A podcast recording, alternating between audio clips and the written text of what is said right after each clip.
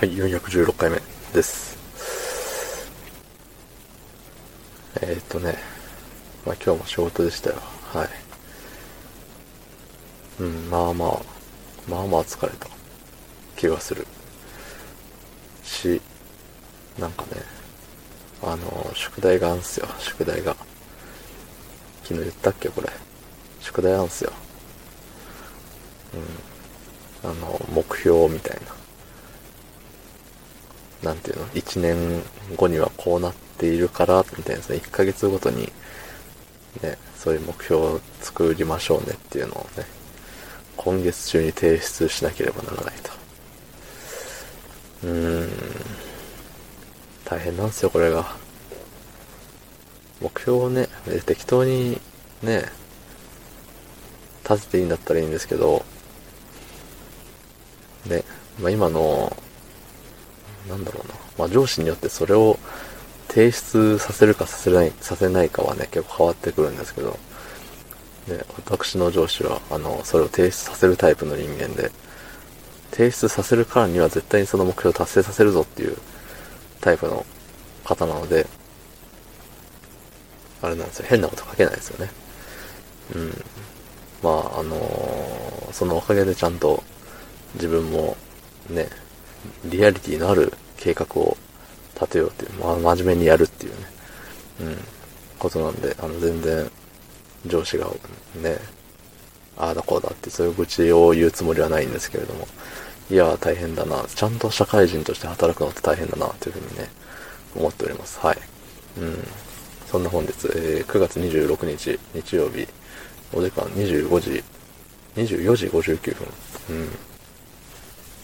まあ、日曜日お決まりのね、遅帰りでございます。はい。そして明日はなんと、あれです。ワクティンの、ワクティン1回目です。はい。ワクワクワクティン。ねえインフルエンザのね、予防接種も受けたことないんですよ。あの、受験シーズンでも。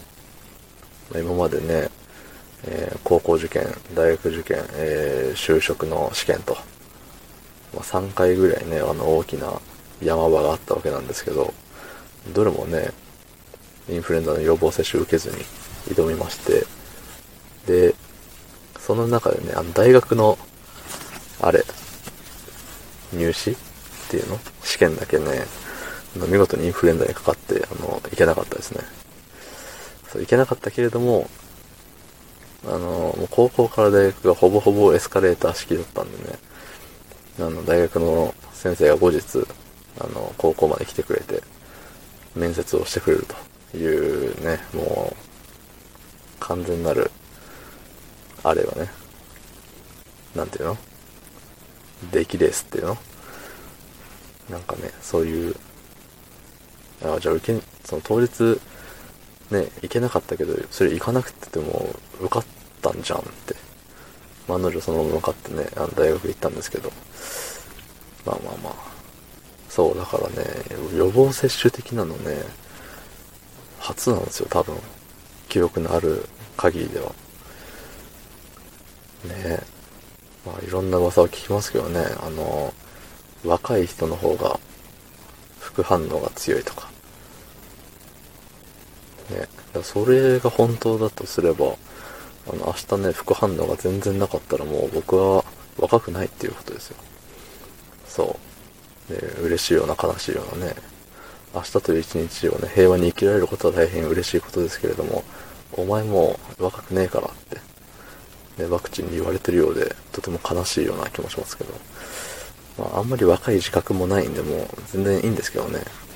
そう、ただね、もう一個、の、聞いた噂でよると、噂によると、えっ、ー、と、まあ、無症状で感染することってあるじゃないですか。うん。